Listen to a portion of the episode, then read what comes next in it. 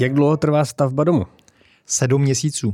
Tak dnes o tom, jak dlouho bude trvat stavba vašeho domu, jaké jsou jednotlivé milníky stavby a také, co vše vám může stavbu domu prodloužit. Já jsem Aleš Rod. Já jsem David Mencel. A toto je podcast ekonomických staveb. Davide, nejčastější otázka našich fanoušků, když se bavíme o procesu výstavby domu, je jasná. Jak dlouho trvá postavit rodinný dům? Tak tedy, jak dlouho to trvá? Ani ne moc. Dobrý den Aleši, dobrý den, milí přátelé našeho podcastu. Je to samozřejmě tak, že různí stavitelé budou mít eh, svá různá provozní zázemí a, a různé schéma organizace stavby. Tedy různý stavitel vám asi nabídne jako trochu různou délku stavby. Já dnes budu vycházet ze svých své zkušenosti 30 leté už jsem v oboru tak dlouho, že už, už si připadám jako součást, jako prorostlá součást toho oboru. A je to tedy tak, že e, zděný dům lze postavit za 4,5 měsíce. E, to ve chvíli, kdyby na stavbě všechno klapalo s přesností na minuty. 4,5 měsíce je vlastně takový jako ideál, taková ideální meta. Na minuty na stavbě Aleši neklape nikdy nic. Já jsem za 30 let žádnou takovou stavbu ještě neviděl.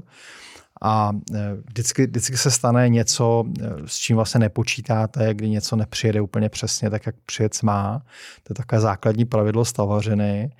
A proto vlastně každý stavitel vám nabídne termín o něco delší, než je ten termín nejkratší možný. V ekonomkách například dáváme svým klientům do smluv stavbu za sedm měsíců. Přestože máme ve smlouvách sedm měsíců, tak ve skutečnosti cílíme na měsíců šest. A přestože cílíme na 6 měsíců, tak stejně nakonec naprostou většinu domů postavíme za těch měsíců 7, protože nějaký zádrhel se, se vždycky jako objeví.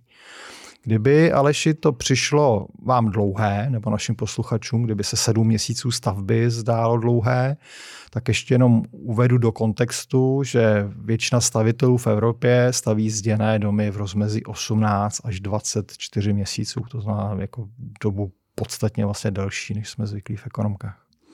A předpokládám, že je to s dodržením všech technologických přestávek a norem, které na jednotlivé materiály jsou kladeny. Děkuji za tu otázku, Aleši. My si, my si v ekonomkách myslíme, že stavíme domy dobře a rychle ale můj tatínek mi občas potřebuje pozlobit, tak ten má taková ta videa ve svém mobilu, že mi vždycky ukáže, jak se někde postavila nemocnice v Číně za dva měsíce, aby mi jako ukázal, že to jde ještě mnohem, mnohem rychlejš. Tak já tady právě, právě potvrdím, že ty termíny, které já říkám, to jsou termíny, kdy se dodrží všechny technologické postupy z děného domu. To si u těch videí, co mi tatínek ukazuje, úplně jistý nejsem. Ty dva měsíce to bylo možná ještě nějaká pomalejší. Já jsem viděl nějaké, kde to snad bylo v řádu dnů, ale je pravda, že tam používali hodně hodně ty, ty prefabrikované um, materiály a, a i nějaké buňky snad. Ale... No hlavně to bylo určitě fake video. Já jsem ho viděl moc krát. Já mi ho pořád ukazoval dokola. To bylo za covidu jste jako nemocnici a to, to se nedalo, se technologicky se to nedá vybavit, ta nemocnice potom. A tak to... Eh, někoho může napadnout, zdali není přeci jenom ta pomalejší stavba lepší. Eh, já přidám hned druhý dotaz, zdali jiné technologie nežli zděný dům nenabídnou rychlejší stavbu. Například dřevostavba, my už jsme tady o tom tématu párkrát mluvili, ale určitě ho zopakujeme, ale začněme tou první otázkou od posluchačky. Není lepší stavět pomaleji s rozvahou a všechno si dobře promýšlet? No to ale záleží, za koho dneska budete v podcastu kopat. Pokud budete kopat zastavitele, či pokud budete kopat za naše posluchače, pro stavitele je pomalá stavba na 100% lepší. Jo? Pomalejší stavba je víc pohody, víc klidu, prostě volnější pátky, možná, možná úplně volné pátky. Několik zakázek najednou. Je to tak jako na pohodičku.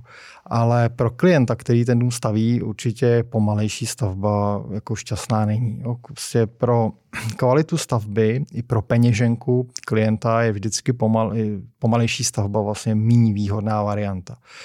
Je to tak, že ty vlastně mokré procesy, ty zděné technologie a umítky a fasády, to jsou vlastně technologie, které před svým úplným dokončením jsou zranitelné. Jo, to znamená, až ve chvíli, kdy tu fasádu dodělám tou poslední vrstvou, tak ta, ta poslední vrstva tu fasádu chrání.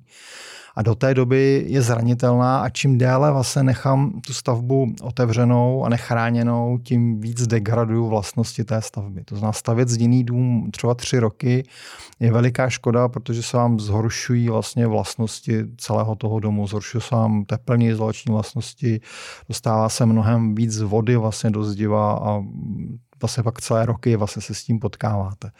To znamená pro kvalitu stavby toho domu, eh, to, že stavíte pomalu, je vlastně naopak jako vlastně velká škoda.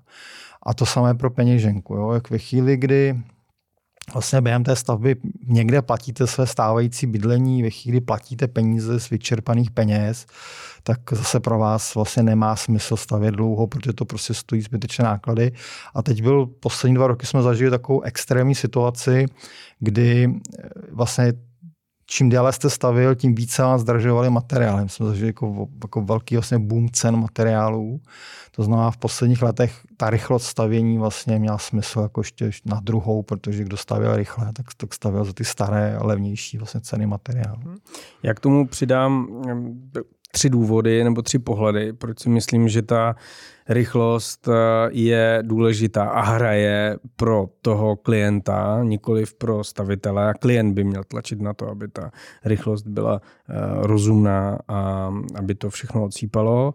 První eh, důvod, vy jste ho tady nezmínil, ale určitě se s ním setkáváte a to na obou stranách toho hřiště.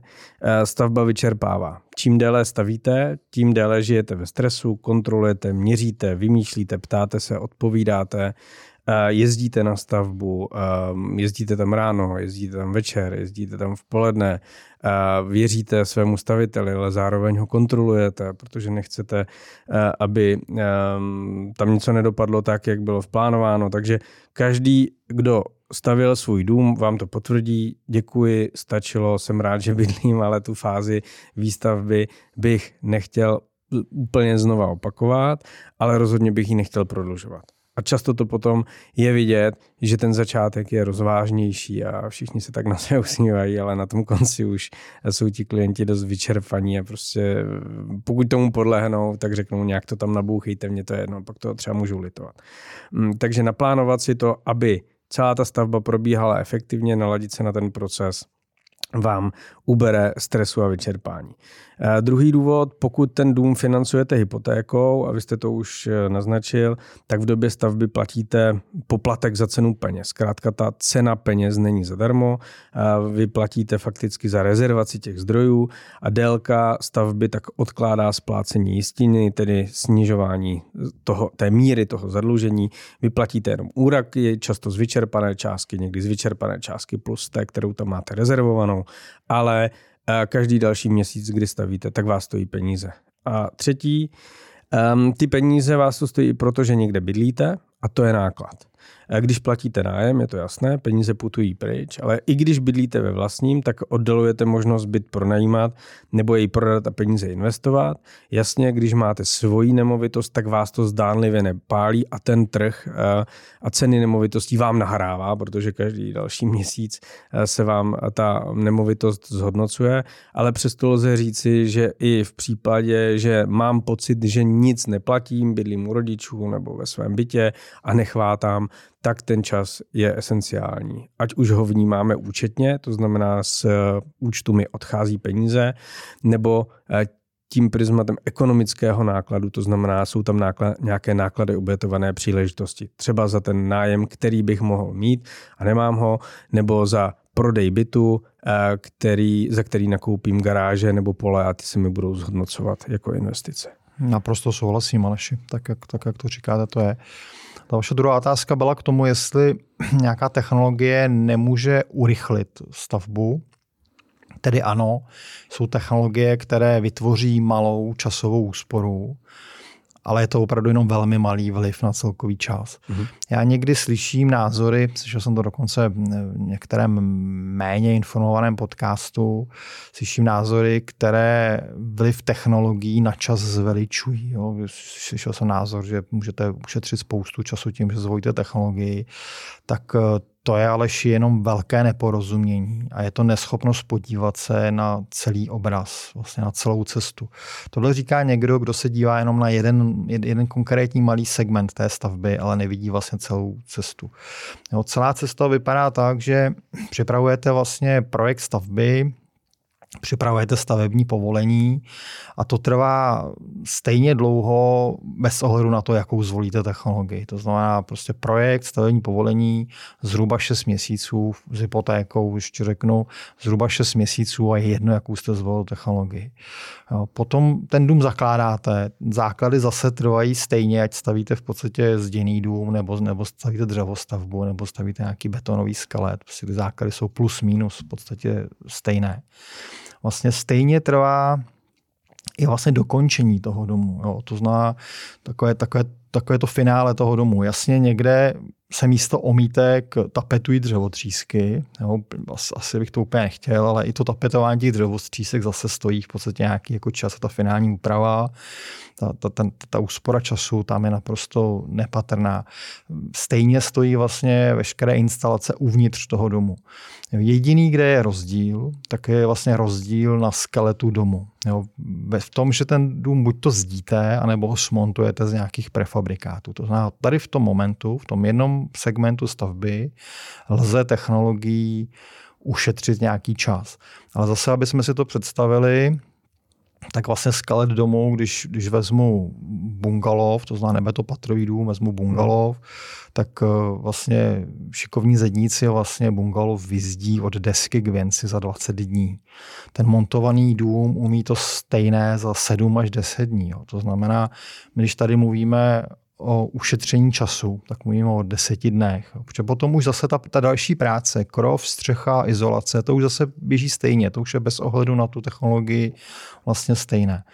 O něco větší rozdíl na technologiích bude, pokud, se, pokud budu mít patrový dům a pokud se rozhodnu zaměnit masivní betonový strop za dřevěný, jo, pokud, pokud teda obětuju tu, tu výhodu vlastně toho masivního stropu a nechám si namontovat dřevěný strop, tak získám dalších zhruba 30 dní úspory. Jo, takže u toho, u toho patrového domu když bych opravdu obětoval i kvalitu stropu, tak můžu ušetřit maximálně 6 týdnů to je strašně málo. Jo. 6, prostě 6 týdnů je strašně malý vliv jako na technologie a proto já vždycky říkám, že technologie nebudou důvodem, proč bych upřednostnil jednu pro druhou. Já, vaši posluchači mají rádi takové obrazy, které to vysvětlí. Tak si, Aleši, teď, teď mluvím se jako meditační chvilku. Představte si, že jste vyhrál roční dovolenou. Můžete si to představit roční dovolenou? Já si to jako představit umím, ale nevím úplně, jestli bych to chtěl. Teda. tak pak si probereme u oběda, jak jste si ji přesně představoval. Teda. Ale když si představíš... Mně by asi chyběla práce. Já se přiznám, já jsem trošku workoholik, takže okay. Eh, bylo by to hrozně fajn s rodinou, s dětmi, podívali bychom se někam ale eh, po tajmu bych asi eh, v noci eh, počkal všichni usnou, zapínal bych si počítač, že lákalo by mě to tam pracovat. Ale představuje to hezky. Já jsem ve vašem věku to měl taky takhle, jak to máte. Ale já už si teda dneska roční dovolenou představit umím. Ale tak představte si, že jste vyhrál roční dovolenou a teď máte na výběr. Můžete si vybrat 13 hodin letu a doletět na nádherné místo, kde je nádherná příroda, prázdné pláže, skvělé jídlo. A nebo si můžete vybrat jenom 11 hodin letu a doletět někam na přeplněnou pláž a, a nepěkné místo. Jo. A já jsem přesvědčený, že nikdo nedá jako přednost těm 11 hodinám kratšího letu a pak být rok na špatném místě a stejné to je s těma technologiemi. Nikdo nedá vlastně přednost tomu ušetřit v podstatě pár týdnů na technologii a pak celý život vlastně žít v domě, který má horší parametry.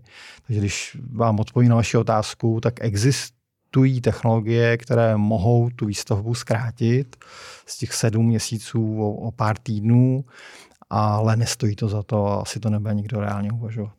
Můj názor je stejný a z vlastní zkušenosti vím, že ta doba výstavby nehraje moc rou, velkou roli v komfortu, který dům nabízí. Samozřejmě nějaké ty rady jsme tady říkali, vysvětlovali jsme, proč je lepší stavět kratší dobu než delší, ale pár, ten pár měsíců je v podstatě ekvivalent čekání na, na počasí při betonování stropu. Čas je možné využít třeba i výběrem interiéru, poptávání venkovních úprav, nebo někoho, kdo mi zhotoví plot. Zkrátka, nemyslím si, že týdne, anebo dokonce i měsíce, pokud člověk staví eh, tou své pomocí v tom smyslu, že si sám organizuje ty jednotlivé procese, tak profese. Takže by to bylo nějak zásadní a a ovlivňovalo to využívání, komfort z využívání domů v té dlouhé časové řadě, která potom uh, přichází, takže za mě takzvané netéma. Ale um, chtěl jsem se zeptat, eh, protože mě to zajímá, pojďme si těch sedm měsíců rozložit do jednotlivých etap, ať se celá stavba domu snadne, stane snadněji představitelná i pro ty lidi, kteří třeba nikdy nic nestavili a ani možná nerozumí tomu, proč jste začínal zakládáním domu a pak jste mluvil o věnci, o střeše jasně, a pak o nějakých jasně. interiérech. Rozumím naprosto. Líbí se, mi, líbí se mi vaše označení na téma. A teď mi ale šíle napadlo, že pro nás samozřejmě uspořit, uspořit pár týdnů na stavbě je netéma, pro mě i pro vás, ale my oba dva dobře bydlíme. Ale možná, že někdo, kdo bydlí s nějakou fakt jako protivnou tchýní v podstatě v nějakém maličkém bytě, tak možná, že to, co pro, pro nás je netéma, pro něj bude téma úplně životně důležité, tak zase no, nechci, nechci samozřejmě brát někomu, že i, i pár ušetřených týdnů může být hodnota. Ale pojďme tedy, pojďme tedy porozumět tomu, jak vlastně ta stavba probíhá, co se děje a jak dlouho která etapa trvá. To bude vlastně pro naše klienty, naše posluchače zajímavé.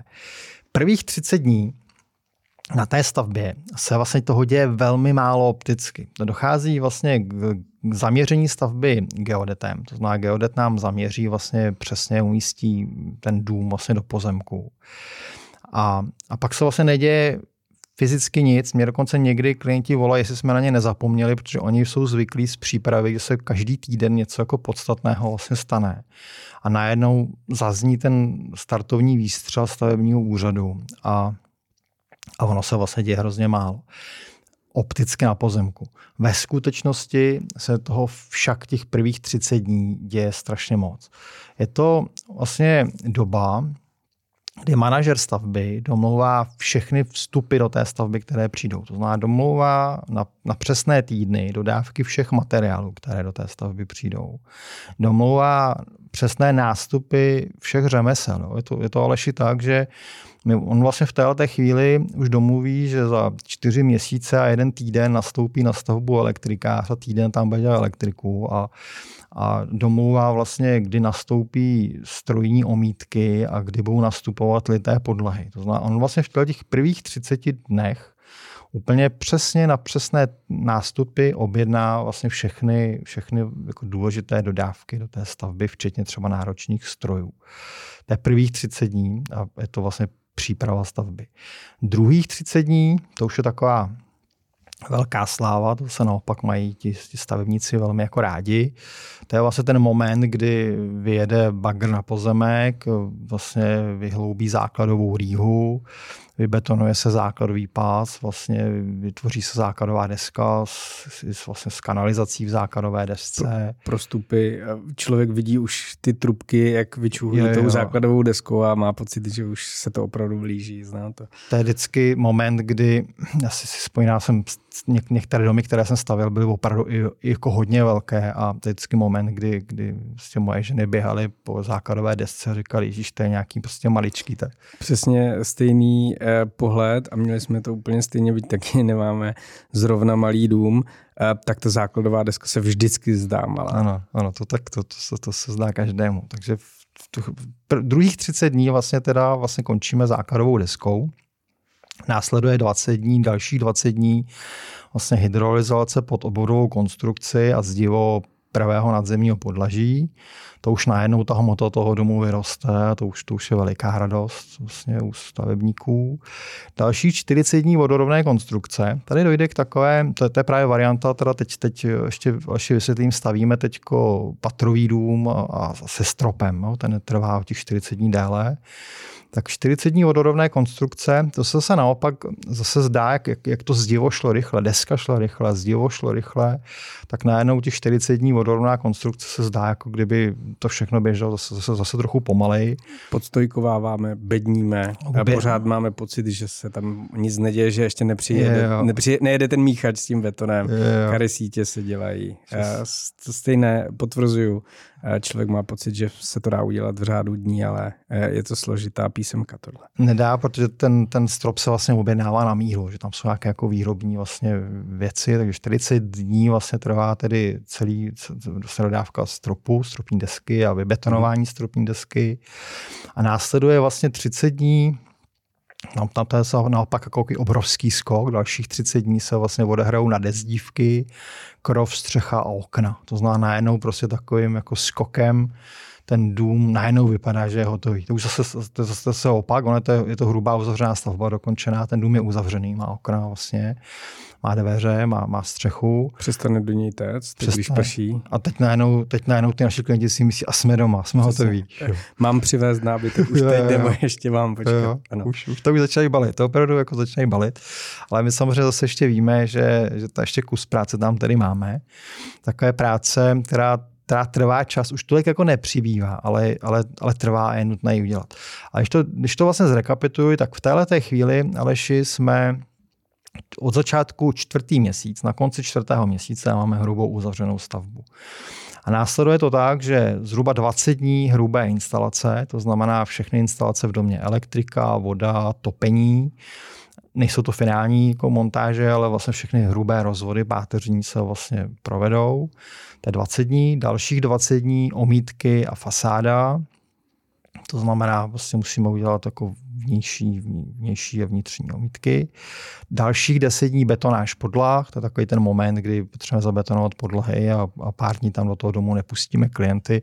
To máme tak, že ty klienty tam máme vlastně každý den v domě a, to, a do chvíli betoné podlahy, tak to je jediný moment, kdy jim říkáme, tak teď nám tam opravdu zkuste pár dní neběhat.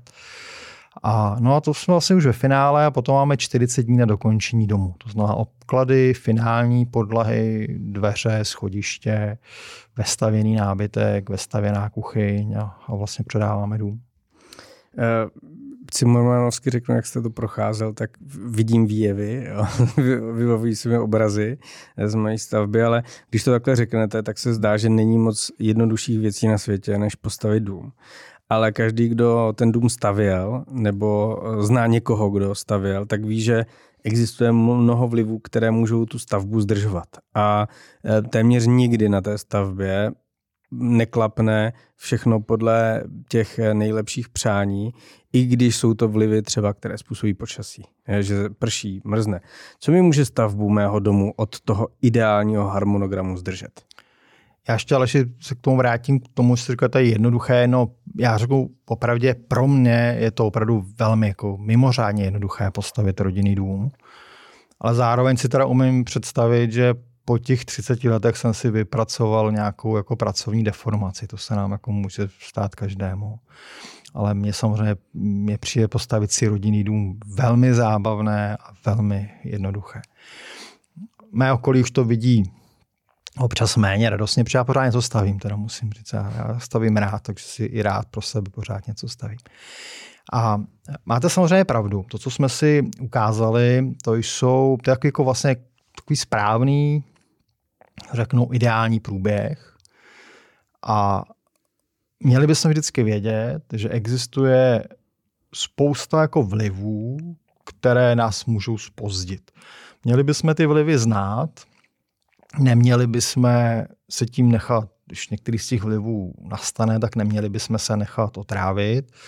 V sedm měsíců je vlastně jako ideál, ke kterému směřujeme a když ten dům nepostavíme za sedm měsíců a za devět, tak je to pořád prostě velká radost a, a, a pořád je to vlastně skvělé.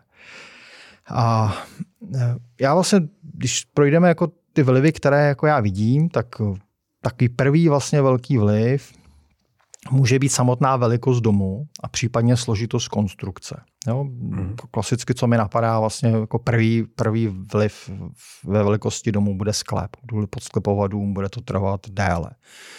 Můžeme mít speciální monolitické konstrukce. Ekonomky vyhrály dům roku s domem Vlna, to je vlastně dům, kde se betonovala polokoule. Já, to, já to moc rád vzpomínám, protože my jsme obcházeli ty všechny velké betonářské mm-hmm. firmy, když jsme jim volali, že potřebujeme něco speciálního, tak oni řekli, no to jste tady dobře, to, na to my jsme v Čechách nejlepší. Pak jsme jim dali projekt a a kolegům betonářům v podstatě jako povadly úsměvy a opravdu jsme těch jednání museli vést hodně, než jsme našli někoho, kdo, kdo to zkusil. To znamená, ta speciální monolitická konstrukce, tady v tom případě ještě tvarově velmi složitá, tak samozřejmě zásadně jako promluvila do, do, do toho ideálního termínu. Eh, dneska jsou moderní zavěšené fasády. Zavěšená fasáda, to, to jsou, jsou různé obkladové desky, které se vlastně na sucho na ten dům jako navěsí na rastry a na lepidlo. Je to moc hezká práce, jsou na to specializované firmy. My jsme to asi uměli dělat jako se svými řemeslníky, ale rádi takovéhle, takovéhle jako finální práce necháváme dělat ty specializované firmy, které dělají jenom to. A, ale je to práce také zároveň pomalá. To znamená, že mám prostě dům, kde vidím, že je zavěšená fasáda, tak vím, že, že ten, ta stavba bude o něco vlastně delší, než je ten ideální scénář. Mm. A poslední, co třeba řeknu k té velikosti a, a ke konstrukci, tak dneska velmi jako moderní skleněná zábradlí vlastně kolem celého domu.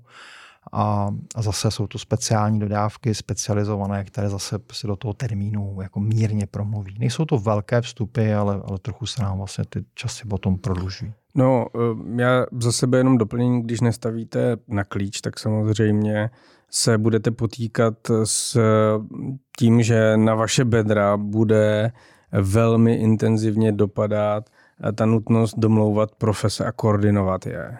Často i na ně čekat, protože eh, když se to neděje na vašich stavbách, tak na ostatních stavbách se můžou eh, stát věci, které tady jsme popisovali a ještě popíšeme a něco se někde spozdí. Je pravda, že to bych při stavbě na klíč řešit nemusel, ale zase jsem více pronikl eh, do toho tématu a můžu vám teď tady zdatně sekundovat, abych vám nahrával otázky nebo je doplňoval. Já jsem za to šťastný, že já jsem ve vás dostal skvělého partnera podcastu Aleši, takže to je, to je dobře a postavte ještě několik takových domů a bude to budeme pomoct točit další a další a další roky. Já půjdu dál, tak vlastně další vlastně vliv, který vám může zdržet stavbu a děje se to, tak to je vlastně špatný přístup na stavbu. No, to je to je docela jako zásadní. Vy přejedete, vy přejedete se svým, se svým malým Fiatem Puntem vlastně na pozemek a dojel se tam úplně krásně. A, ale to ještě nemusí znamenat, že se tam stejně dobře vlastně dostane ta velká technika, kterou my na tu stavbu potřebujeme. Zažíváme někdy pozemky, které jsou ve velkém svahu, kde nejde vlastně rozpackovat vlastně pumpa a domíchávač vlastně nemůže přivést beton zažíváme, zažíváme někdy pozemky, kde se k pozemku přijíždí úzkými cestami nějaké bejvalé zahrádkářské kolonie a ono se nám tam ne, nevytočí vlastně auto přivážející vlastně dlouhé vazníky na střechu. To znamená, může být jako vliv, zažijeme někdy, že vůbec nastane kamion k tomu místu, hmm. že, že vozíme třeba 800 metrů, vozíme materiál na ještěrkách někdo, někdo překládáme a na ještěrkách pak zásobujeme stavbu. Tak pokud vlastně neexistuje dobrý přístup ke stavbě, tak to zase jako tu stavbu jako mírně prodlouží. Nebo to nějaké obrovské jako časy, ale třeba měsíc klidně počítejme. A druhý, a to je teď poslední dobou poměrně častý jako opakující se důvod, který zastavuje stavby. To je to, že se prodávají pozemky ještě vlastně v nedokončených jako velkých developerských lokalitách. To znamená, vy dostanete někde ten svůj pozemek jako dneska uprostřed pole a ten developer nebo realiták, který pozemek prodává, vám říká, nebojte se, my vám tam tu komunikaci a sítě doděláme. A většinou ano, většinou teda něco déle, než slíbují, ale většinou dodělají. Ale často se potom stává ale to, že dojde vlastně k tomu, že se potká stavba vlastně domů s tím, že se realizují třeba sítě nebo se realizují, komunikace. A, a, a velmi často se vlastně stává, že se přeruší na tři měsíce stavba, protože se ne, není možné vlastně k té stavbě dostat, protože v tu chvíli třeba zrovna se dělá v té obslužné komunikaci, kanalizaci. To zná, pokud máte vlastně pozemek, který nemá tu spevněnou cestu až na patu vlastně toho pozemku, tak vždycky by ten stavebník měl počítat s tím, že tam může být potřeba nějaká časová rezerva. K tomu přístupu jedna poznámka za mě. Je dobré si taky dohodnout s obcí podmínky pro věst těžké techniky do té obce nebo dokonce do té lokality. Protože Nevždy je to tak snadné, eh, jak si myslíte. Vidíte obci, eh, přes kterou vede silnice, poté jezdí těžká technika, včetně kamionů a dalších, ale když se tam rozhodnete stavět, tak na jednou obec vám začne diktovat, kolik musí mít návěs eh, hmotnosti na sobě a jak dlouho tam může parkovat a kolikrát za den tam může vjet. Těch příkladů je celá řada. Eh, narážíte na to a řešíte to s klientem nebo za klienta? No, řešíme to vždycky za klienty, samozřejmě, že naši klienti tohle neví a narážíme na to ale překvapivě často. Je to, je to dokonce tak, že to je úsměvné, jsou obce, které eh, vlastně rozdělili a prodali pozemky pro výstavbu. A pak ty samé obce, které ty pozemky prodali, nechtěli vlastně do toho místa pustit těžkou vlastně dopravu, nebo, nebo to opravdu velmi zásadně omezovali. A to se to se děje často tam, kde se v mezičase vymění zastupitelstvo. Kdy, kdy přijde nová parta, která nefandí tomu, co dělala ta stará. Ta stará rozdělila ty pozemky a ta nová z toho z nějakého důvodu tomu nefandí, tak, tak tam vlastně omezuje tu, tu stavbu. Často v těch obcích ty pozemky někomu patří, někdo je prodal jo, a jo, jo. teďka jsou tam ty různé kliky a prostě jedna nefandí druhé. Tak, to ano, se děje ano. asi v každé obci. Ano, to, rád také potom tyhle vazby dohledávám. Když něčemu nerozumím, tak začnu hledat a nakonec vždycky porozumím, teda musím říct. Takže děje se to a na druhou stranu jde to, jde to v podstatě vždycky domluvit, jen je třeba na to vlastně včas myslet a zase to teda může být nějaký jako vliv, který tu stavbu ovlivní. A dalším jako podstatným vlivem, na který myslíme, jsou samozřejmě klimaticky nepříznivé podmínky, to znamená mráz a případně hodně vody. Hlavně na jaře v podstatě může být jako hodně vody. Přes zimu se staví, ale staví se omezeně a je třeba vědět, že některé práce přes zimu jako rozumně realizovat nejdou a některé práce dobrý stavitel vlastně přes zimu odmítne, odmítne provádět. Například fasády se v zimě nedělají, zemní práce jenom v nějakém jako omezeném rozsahu, betonáž, betonáže jenom některé a, a zase v podstatě jenom v podstatě do nějaké jako nejnižší možné teploty. Bude vždycky záležet, v jaké fázi se nachází vaše stavba na konci listopadu.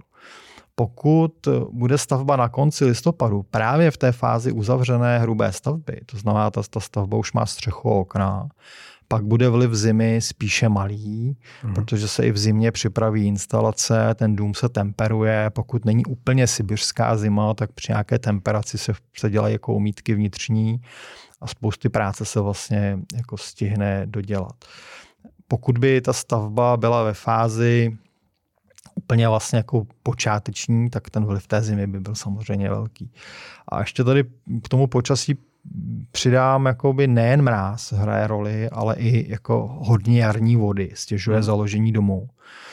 Na jaře vysoká hladina spodních vod, je, je velmi jako nešťastné, když vykopete základovou rýhu a ona se celá zaleje v podstatě jako vodou. To, to prostě jako, jako stavař nechcete. A nám se mnohem vlastně lépe, překvapivě lépe zakládají domy v prosinci, nežli v dubnu. Hmm. My často vlastně v prosinci založíme dům a, a, a čekáme potom se zděním opravdu na jaro, ale předběhneme právě tomu, že nemusíme zakládat ten dům a, a jezdit s tou těžkou technikou do toho vlastně roz, do toho rozměklého terénu. No, několik posledních zim bylo v celku fajn, že? Na výstavbu. No, tak ono se vždycky něco najde, ale ši, tak uh, poslední zimy byly tak jako jiné velké starosti, že vlastně ani nevím, jaké, jaký jo, to, počasí teď. To, to, to, je pravda. Já bych eh, určitě doporučil z vlastní zkušenosti vzít rozum do hrsti a netlačit na pilu. Když to vezmu, se vztáhnu na můj dům, tak náš největší prostoj byl v tom, že jsme s ohledem na výhled mrazů na konci roku nevylili strop a e, pak jsme trvali na dozrání betonu před odstojkováním té stavby. E, byť e, nás realizátor jako stav, hrubé stavby přesvědčoval, že se to běžně dělá a, a samozřejmě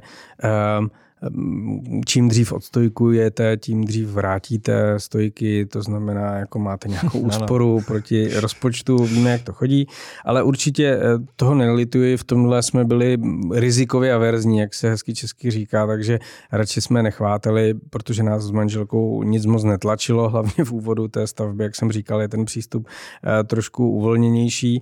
A Věděli jsme, že ta um, konstrukce, která se u nás vylívala um, stropní a přesahovala přes hranu stavby na obchozí terasu v prvním patře, tak je uh, v celku zásadní pro to, aby ten dům fungoval a raději jsme řekli počkejme.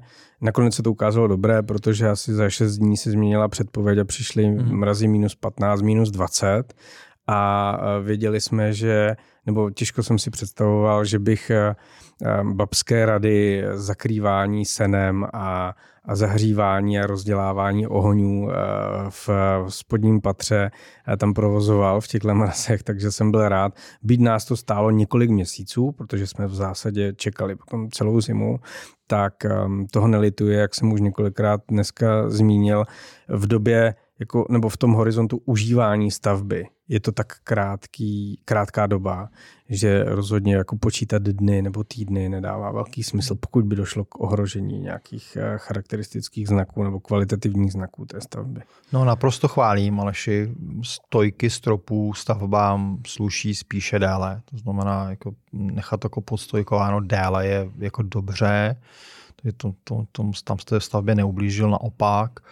A to co, to, co je důležité vědět, ze všech jako betonových konstrukcí na stavbě je právě strop ten nejvíc vlastně zranitelný. Jo? Když vám prostě přemrzne základová deska, tak je to hodně nepříjemné. My se tomuhle vyhýbáme, ale přemrzne vám ta horní, jako, horní část té desky. Jo? To je vlastně věc, která, která je docela jednoduše opravitelná. Ale ten strop vám vlastně jako promrzá z obou dvou stran. Je to, je to relativně jako subtilní konstrukce betonová, že promrzne snadno. A já jsem to za 30 let zažil dvakrát, kdy jsme v podstatě jako bourali strop a budu rád, když už to jako nebudu muset v podstatě zažívat. Ono ne, že by nešel zbourat strop, ale ono nevypadá to klientsky moc jako hezky, když tam prostě ten klient přijede a vidí tam tu hromadu sutě. A, je to, a ve obou případech to bylo přesně proto, že byla dobrá předpověď, byl velký tlak jako na čas, bylo to bydlení s tou nepříjemnou tchýní. Jo, a říkali jsme si, hele, to má být, má být hodně hezky, klient hodně chtěl, takže se provedly betonáže. Betonárky jeli, tak jak, mm-hmm. tam jak ještě to, že ty betonárky jedou, jenom když jsou dobré předpovědi. Ano. A pak Bůh v podstatě otočila se fronta, mráz přišel z východu v podstatě a, a my jsme byli jako hodně smutní. Takže souhlasím naprosto, u, u stropů buďte, přátelé, velmi jako opatrní a nebetonujte, pokud nemáte naprostou jistotu, že vám stop, strop nepřemrzne.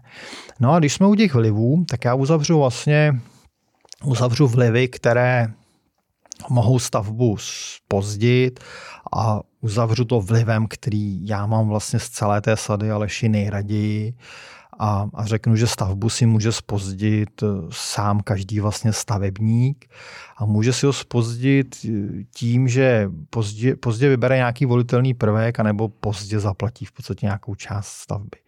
Jo, ta, ten dům má hodně volitelných prvků. Dveře, podlahy, obklady, dlažby, kuchyňská linka. Je toho jako hodně, co vlastně jako vybíráte, aby, aby vlastně se ten dům dal namontovat, aby se dal vlastně dokončit.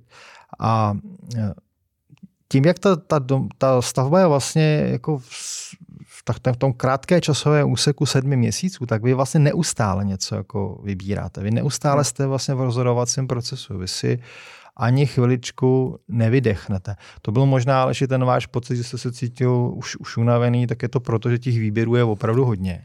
Jo, a navíc je děláte, když stavíte dům poprvé a ne po dvoutisícaté, jako, jako ve vašem případě, tak eh, je děláte ve fázi, kdy vybíráte podlahy v době, kdy tam nejsou okna, nejsou tam omítky a nedokážete si třeba dost dobře představit, ano. jak okna budou ladit s omítkami a se slunečním světem, který hmm. tam hmm. jako bude přicházet přes zalomený přes, přes to sklo. Jasně, takže potřebujete vědět tu hmotu toho domu, aby se vám vybíralo lépe. A pak to vlastně vede k tomu, víš, co jste mi jako vysvětlil, to, to, co já jsem chtěl říct, že já jsem chtěl říct, že hodně jako lidí nechává výběr vlastně až na, až na tu nejzaší možnou mes, až to, až to, k čemu my říkáme kritická cesta. A to znamená, kdy už potřebujeme ty obklady objednat a oni to potom nestihnou. A tady se stává taková zajímavá věc, že my tím, jak tu, tu stavbu vlastně plánujeme celé měsíce dopředu, tak my potřebujeme samozřejmě na té stavbě všechny ty vstupy, ten materiál, to, ten, ten materiál toho obkladače, my tam prostě musíme mít ve chvíli, kdy máme naplánovanou kapacitu toho obkladače. Jo. Nebyl by nám nic splatný obkladač, který vám jde obkládat koupelnou, když jsme předtím nestihli vlastně od z toho velkého obchodu ten materiál přivést. A taky ještě to je, to je třeba vědět, ty velké obchody často ty materiály objednávají. Oni mm. nemají jako na svých skladech. To znamená, vy si prostě vyberete, v některým z těch velkou obchodů si vyberete tu svoji koupelnu a oni nám řeknou jasně a za čtyři týdny my ji jako dovezeme, dovezeme na stavbu. Tady Vlastně Aleši se asi zaslouží naši posluchači, aby jsme jim vysvětlili, v čem je vlastně rozdíl v té rychlosti stavění. V čem, proč jako někdo ten dům postaví rychle za sedm vlastně měsíců a někdo ten dům staví dva roky. A ten rozdíl je právě v přístupu k plánování vlastně těch jednotlivých řemesel. Mm-hmm. Ta pomalá stavba, ta vlastně ve chvíli dojde do nějaké fáze, to znamená, dospěli jsme do fáze, že je třeba dělat eh, elektriku, tak začne hledat, jaký je volný elektrikář, kdo je schopný to v tu chvíli udělat. Což je speciálně dneska katastrofální cesta, protože dneska máme totálně přetížená dobrá řemesla, to znamená hledat dneska dobrého řemeslníka, který nastoupí hned, je, to je opravdu pekelné. Rychlá stavba naproti tomu, ta ví naprosto na začátku přesně, vlastně v kterém týdnu ten elektrikář nastoupí. To znamená, už v době, kdy se začíná výkop základové rýhy, tak ten elektrikář má ve svém, ve svém hmm. vlastně kalendáři už zakroužkovaný týden pro tu konkrétní stavbu. Tím pádem ta rychlá stavba potom vlastně využívá snadno ta špičková řemesla, protože si je vlastně jako plánuje na, na, na celý rok dopředu. A to má vlastně v sobě dva pozitivní a jeden negativní jako efekt a je třeba jim přesně jako rozumět. To velmi přesné plánování způsobí, že ten řemeslník, to řemeslo, toho za rok stihne zhruba o 30% více. 30, až 30% uh-huh. vyšší efektivita tam je, což je opravdu jako hodně. A zvládne o 30% více práce za rok, protože mu jednoduše zmizí ty prostoje mezi zakázkami, které jinak v tom toto řemeslo tam má. Tím, že zvládne o 30% za rok práce více dokáže pracovat za nižší jednotku práce a přesto si víc vydělá. No, což je to úplně klíčový moment, protože pro klienta je ale taková práce levnější a řemeslník je spokojený. Já jsem Aleši takový čaroděj, který neustále usiluje o spokojenost klienta i řemesla. Já musím pořád čarovat v podstatě a zařídit, že budou spokojený i řemeslník, i klient. To je, to je vlastně první efekt. Druhý efekt, ta stavba je mnohem rychlejší a tím je kvalitnější a tím je úspornější. To jsou ty dva pozitivní efekty. Ale má to i jeden velmi jako negativní efekt. Ta stavba se stává extrémně senzitivní na přesnost. Jo, to znamená, chvíli naplánujete všechny řemesla, na začátku je naplánujete až do konce, tak jste velmi vlastně senzitivní na přesnost a na, jaké, na jakékoliv jako roztyření toho řetězce. Takže potom, když se stane, že já vám budu stavět dům, vy si nestihnete včas vybrat svůj obklad, svoji koupelnu, se opravdu stává, tak je to veliký malér, protože ten obkladač nemůže nastoupit v tom naplánovaném termínu, všechny ostatní termíny další už má vlastně naplánované. To samozřejmě ale vždycky nějakým způsobem vyřešíme, ale, ale začíná, začíná to být jako velmi jako napnuté. To znamená, my jsme extrémně vlastně závislý na tom, že ta stavba běží velmi přesně. Vy tím, že vybíráte včas a tím, že včas platíte vlastně jednotlivé zálohy stavby, tak tím vlastně pomůžete tomu, že to může běžet vlastně podle těch naplánovaných termínů. A opačně, pokud se vám stane, že něco vyberete pozdě, nebo třeba o měsíc pozdě zaplatíte svoji zálohu, tak eh, si ten, tu svoji stavbu potom spozdíte ne o měsíc, ale klidně třeba o dva nebo o tři měsíce, protože začnou násobit vlastně ty negativní jako efekty a je třeba to všechno znovu přeplánovat a, a to už sobě samozřejmě obnáší jako velkou těžkost. Někteří posluchači si to určitě uvědomí, když čtou v novinách, že automobilky pozastavují výrobu, protože jim něco nepřišlo, protože vlastně ten princip just in time, jinými slovy z kamionu vykládám věci, které rovnou putují do stroje, do výrobní linky, je ten, kterého chceme dosáhnout. A když to na to máme naplánované a ten kamion se zasekne na cestě, nebo se nevyrobí čipy, nebo se nevyrobí něco jiného, tak se může na několik měsíců zastavit výroba celé automobilky, jako se konec konců v uplynulých eh, letech a vlastně i týdnech eh, několikrát stalo. Eh, napadlo mě ještě, že jako tahle fáze na všech stranách je ta, a řešili jsme to v jednom z minulých dílů, že to je ta zkouška těch vztahů lidí, kteří staví, protože jakmile se začnou vybírat dekory pod časovým presem, tak, tak je to jako rozbuška, která může vybuchnout uh, opravdu kdekoliv. Ale tam já ještě řeknu jenom, tam, tam teprve někteří poznají, jako s kým ty roky žijí a s kým mají tři děti, jo, ale to, to, je, to jenom takový nemístný humor, jako nakonec se to vždycky jako zvládne. Já mám, jako, já mám takové dvě zkušenosti, že mám někdy takové dva přístupy obecně, že někdy uh, někdy ten klient řekne, mně je to úplně jedno, ať si všechno vybere žena, tak tam to jde, tam to jde jak po másle, musím říct, Aleši. A, ten je lepší. Taky zažívám momenty, kdy fakt jako klienti, kteří mají k sobě jako nádherný vztah, nádhernou rodinu, tak začnou vybírat materiál a zjistí, že mají ale úplně diametrálně jako každý jako jinou představu o tom, jak bude jejich dům vypadat. To, to je zajímavý, taky zajímavý moment ale i tam jako umíme si pomoci radou a kompromisem a vždycky to nakonec dopadne dobře. No, já vím, že vy máte s sebou vždycky statistické údaje. Já vím, že je máte i dneska. E, pojďme si tedy říct, jak častý je který vliv a jaké zdržení nejčastěji e, ponese. Já vždy nadhodím vliv a vy tento vliv oceníte v uvozovkách pravděpodobností a délkou toho zdržení. Jsem pro. Tak, um, špatný příjezd k pozemku, obtížné zásobování.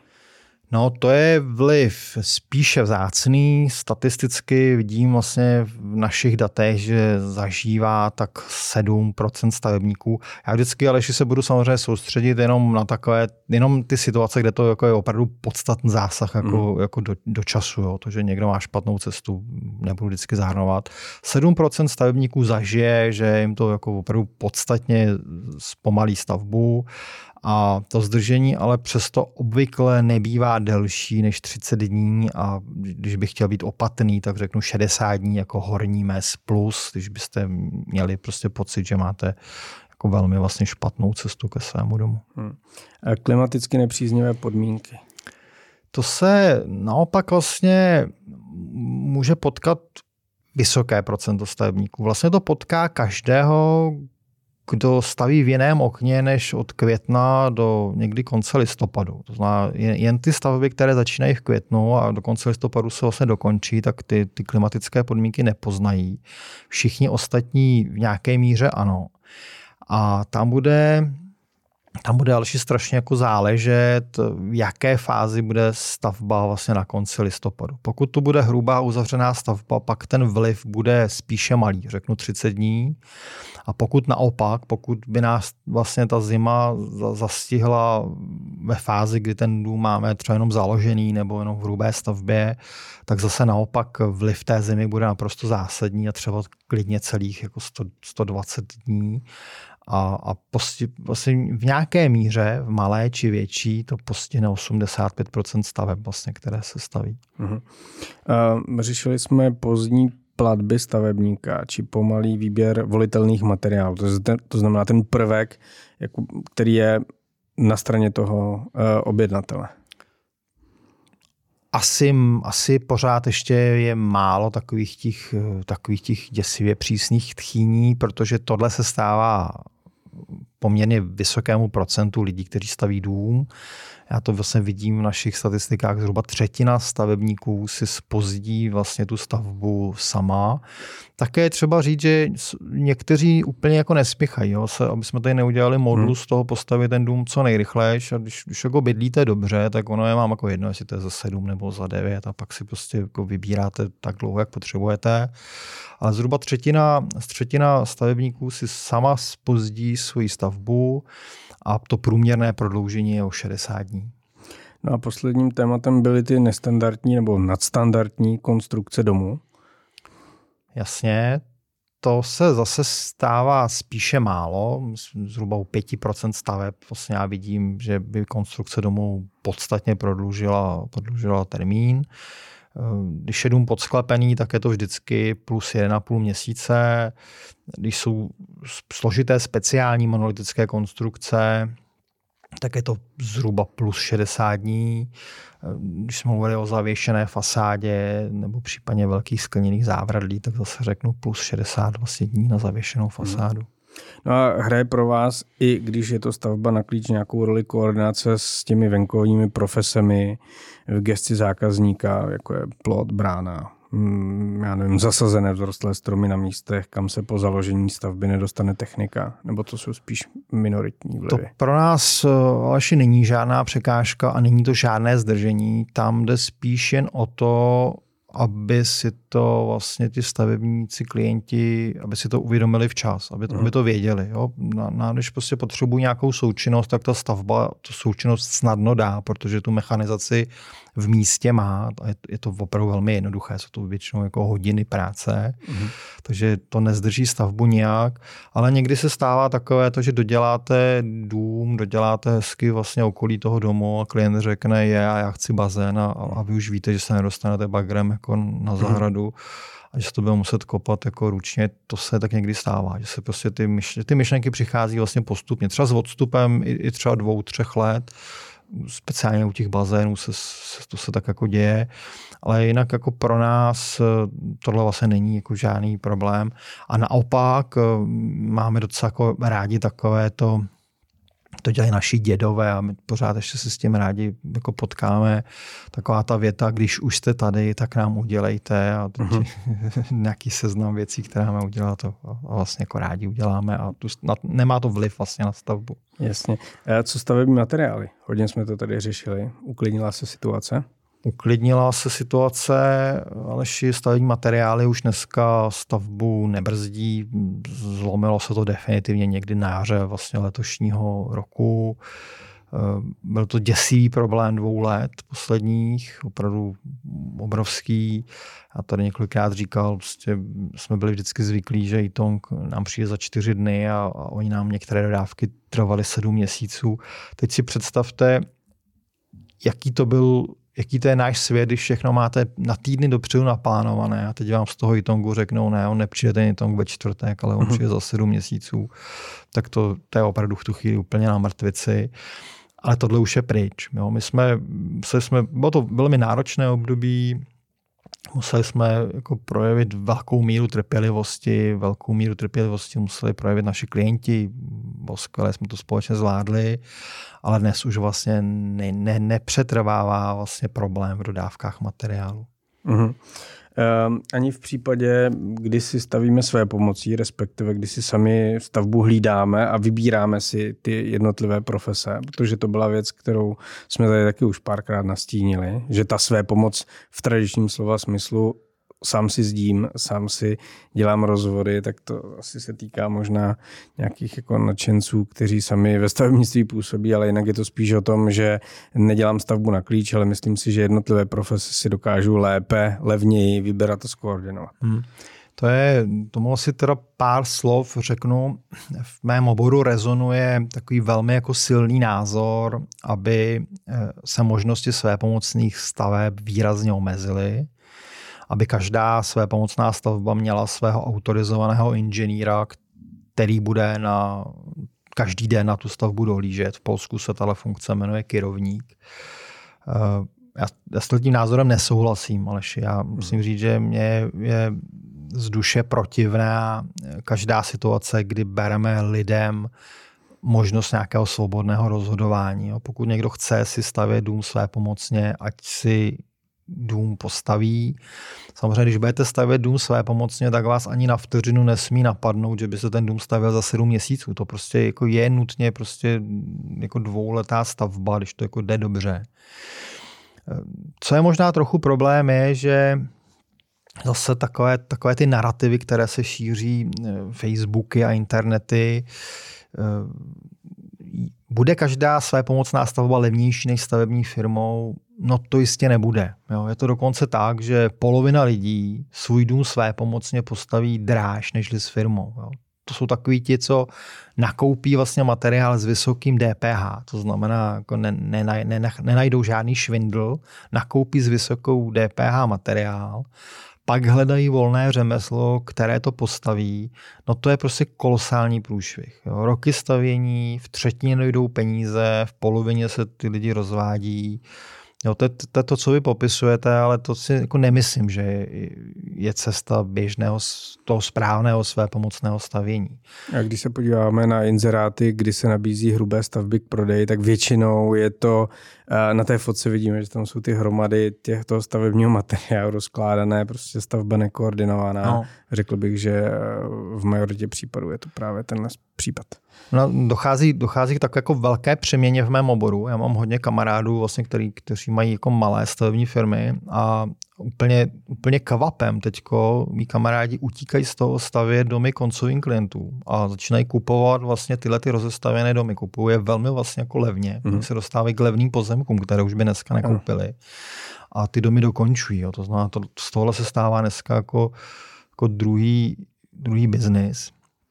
Na druhou stranu jsou jako lidé a ty by měli vlastně své, uvažovat o své pomocné stavbě. To jsou lidé, kteří tomu oboru výborně rozumí, kteří mají ty kontakty, kteří budou umět vlastně nakoupit materiál s nízkým DPH a ty potom jako můžou cílit na to, že zhruba 5 až 10% jako té ceny vlastně dokáží ušetřit. 10% je taky jako pro ideál, když by všechno klaplo skvěle a když by, když by tam bylo i kousek štěstí. A lidé, kteří v tom oboru rozumí, tak 5% úsporu proti prostě nějaké běžné ceně jako dokáží udělat. A vaše otázka, na kterou se neodpověděl, ještě bylo, jestli vlastně při tom své pomocném stavění nebudete čekat na dodávky materiálu, tak eh, já řeknu, že již dnes u většiny materiálů ne. Dneska už většina materiálů je k vyskladnění a pokud zase, pokud budete jako člověk, který tomu oboru rozumíte, tak ty materiály, které nejsou k vyskladnění hned, tak umíte si označit a umíte si prostě objednat dopředu. Hmm. Takže nebude to problém. Ještě mě napadla poměrně těžká otázka, ale komu jinému ji položit, nežli vám. Eh, bavíme se o délce stavění a probírali jsme fáze stavění eh, s firmou, která mi to dodává, rozplánuje se to, všechno jsme popsali. Máte nějaký odhad nebo dokonce nějakou statistiku, případně anekdotickou evidenci, jak dlouho trvá stavba své pomocí? Vy jste to v jedné té odpovědi zmínil, ale Uh, jen tak to tam proběhlo, že to může být až dva roky, tuším. Takhle, ale... to je to, ale to vám řeknu, no, to se, nemám, jako na to, nemám na to statistiku, mám jako nějaké jako příběhy, které jako vidím eh, kolem sebe tak eh, spousta, spousta těch staveb jako neskončí nikdy, protože prostě ty lidi to nedostaví. Mm-hmm. To znamená, já, jako, já dokonce řeknu jako příběh jako svého, svého vlastně kolegy projektanta. To znamená, to byl člověk, který byl soboru a stavil dům vedle mě. Jsme začínali stavět, tak mi, mi, mi říkal, já to postavím za tyhle peníze. Já mu říkám, Zmeňku, za tyhle peníze to nikdy nepostavíš. Prostě měj, měj rozum, když jsi v podstatě projektant z oboru. A no, nepostavil, stavil to opravdu, stavil to 6 let, dvakrát se skoro o chlup rozved. Já doufám, že teď neposlouchají náš podcast, ale to bych, bych nechtěl, abych zase způsobil nějaký pohyb v rodině. A, takže jako spousta těch lidí, to jsou ty lidé, kteří nemají tu, tu znalost v tom oboru, kteří si přečtou nějaký vlastně článek, že jde dům postavit za polovinu, pustí se do toho na základě neznalosti, tak tam to nedopadá dobře. No, to ty prostě většinou, většinou to jako odprodávají a a nedokončí to. A pak jsou jako lidé, kteří jsou z oboru. Já mám někdy, to, to, to je pro mě vždycky velmi jako zvláštní, za mnou občas jako přijde někdo, kdo má malou firmu stavební a chce vlastně, aby jsme mu postavili hrubou stavbu a vyřídili financování, protože to pro něj výhodné. On přes to naše zaštítění dostane vlastně lepší podmínky hypotéky a pak si to samozřejmě sám jako dodělává opravdu jako fyzicky prostě sám, protože si to, to, to, to dodělání hrubé stavby potom je hodně práce, málo materiálů, to znamená tam, tam ta tam ten vliv té práce levné vlastně udělá jako velkou úsporu. Podíl práce. Jo, ale, ale ve chvíli to je někdo, kdo má vlastně jako malý obrat, to má, má mnohem menší vlastně slevy na materiálu, tak já přestože to může být stavitel, či tak jenom tou váhou té slevy mu to dokážu vlastně často postavit vlastně levnější nebo za stejné peníze, jako by si to stavil on. No, a když teda se na to, jak dlouho to trvá, to znamená, když to bude člověk znalý, bude realizovat velké procento vlastní práce, tak ten dům bude stavět zhruba dva roky. Je třeba vědět, co se změnilo úplně zásadně před, když se, se to dívají naši, naši otcové, tak eh, dřív to bylo tak, že jste měl jednoho zedníka, který na té stavbě udělal všechno. Udělal vám základy, vyzdil, udělal omítky, pak udělal obklady, ještě když to byl trochu šikovný zedník, tak roztahal vlastně kabely na elektriku. Maximálně tak někoho přizýval na melouchy, že jasně, jo, ale... jasně, někdo, kdo mu pomohl. Tadyhle, ten, ten, tohle je šikovný, tenhle je šikovný ze dřevem, tak spolu v podstatě jako uděláme krov takhle už se dneska domy nestaví. Takovýhle dům už byste dneska nechtěl. Dneska vlastně na ty, když si ten dům stavíte své pomocí a i když tomu oboru rozumíte, tak na ty opravdu fajnové práce, strojní vomítky, lité podlahy, obkladač, přichází opravdu specializované profese. Takže vy, když si tu, stavbu řídíte sám a i když si tam dodáte spousty vlastně vlastní práce, tak tam stejně prostě budete jako zvát, abyste měl tu vysokou kvalitu, tak tam budete zvát ty, ty vlastně specializované profese a se se ptal, jak dlouho to trvá, tak řeknu zhruba dva roky. Myslím, bych si stavil, kdybych si stavil já dům opravdu své pomocí, tak bych stavil zhruba dva roky.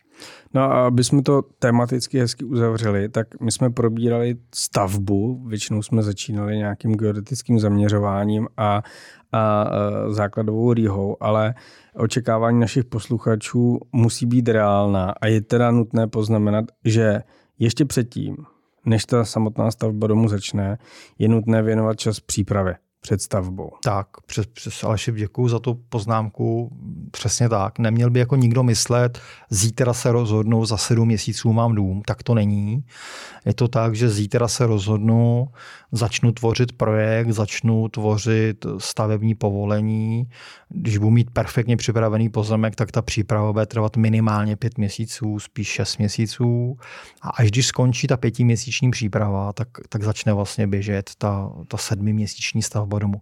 My možná, Aleši, na tohle uděláme někdy nějaký speciální díl, kde vysvětlíme vlastně, jak ta příprava vypadá. Zase tam můžeme říct, co jak dlouho v té přípravě trvá a, a co tam vlastně může někoho zbrzdit. No a já posluchače pozvu na další díl, kde budeme s Michalem řešit výběr pozemku a jak dlouho trvá výběr pozemku, takže to se určitě eh, nalaďte.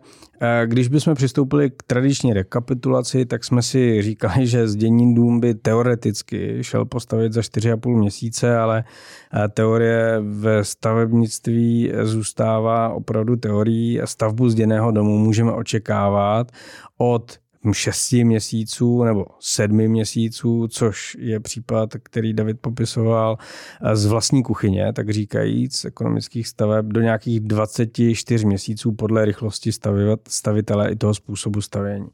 Eh, říkali jsme si, že rychlé stavby jsou citlivější na přesnost všech těch procesů, ale eh, bez ohledu na to, jak jste přesní a jak dobře plánujete, tak existují vlivy, které mohou stavbu domu prodloužit. Eh, je to eh, z praxe mm, zhoršený přístup ke staveništi, nějaká neočekávaná změna, například výstavba eh, infrastruktury v okolí, a která omezí dostupnost. Mráz, sníh, silné deště, to znamená vlivy, které nemůžeme řídit, ale můžeme jim předcházet třeba tak, že plánujeme ten úvodní výstřel stavby tak, aby jsme stavěli co nejvíce přes léto a tu hrubou stavbu uzavřeli, řekněme, do toho října listopadu. No ale pak jsou to samozřejmě i vlivy na straně objednatele, jako spožděné platby nebo prováhání možnosti vybrat materiál. David popisoval, že to plánování je opravdu na týdny a pokud uh, elektrikář uh, nebo um, obkladač je na stavbě, nemá tam materiál, neví, z čeho bude dělat, tak se balí, odjíždí hmm. pryč a nejbližší termín může být za několik týdnů nebo třeba i měsíců. Ehm, říkali jsme si, že eh, v dnešní době už není velkým tématem čekání na materiál, to znamená neočekávané odstávky výroby nebo eh, to, že vám nepřijede na stavbu objednaný materiál, tu vaši stavbu spozdňovat nebude. Ale eh, co může ten celý proces ovlivnit, je, ehm, jsou ty kroky před tím, než stavba začne, protože je nutné věnovat eh, čas tomu projektu, na plánování, eh, jak bude ten dům vypadat, jak bude zasazen na ten pozemek, vyřízení hypotéky, stavebnímu povolení a tomu se budeme věnovat v některých z příštích dílech, už v tom příštím budeme s Michalem řešit, jak vybírat pozemek a jak dlouho to trvá. Na co jsem zapomněl, Davide? Zapomněl jste Aleši na nic a já jen připomenu, nevím, jestli to víte, ale my vlastně začínáme třetí rok spolu, my jsme vlastně třetí rok ano. jako natáčíme, tak, tak já vám chci poděkovat a gratuluju vám zároveň za, za skvělý podcast, který všichni tři dohromady děláme. Já, je, je to radost, eh, protože já osobně v tom využívám ty své eh, nabité lajc, pou, eh, zkušenosti poučeného lajka, abych tak řekl. Je pravda, že když jsme začínali, tak jsme si říkali, jak dlouho nám vydrží témata, ale je vidět, že začínáme třetí rok a těch témat i od našich posluchačů máme hodně, za což jsme rádi. Určitě nám je dál poslu, posílejte na adresu podkázavináč ekonomické stavby CZ nebo skrz sociální sítě, um, aby jsme měli z čeho točit i další roky. Já mám v notesech poznámky na témata někam do roku 2030, takže ještě myslím, že se, že se párkrát tak uvidíme. Ještě děkuju a posluchačům přeju krásný začínající podzim. Krásný den i ode mě.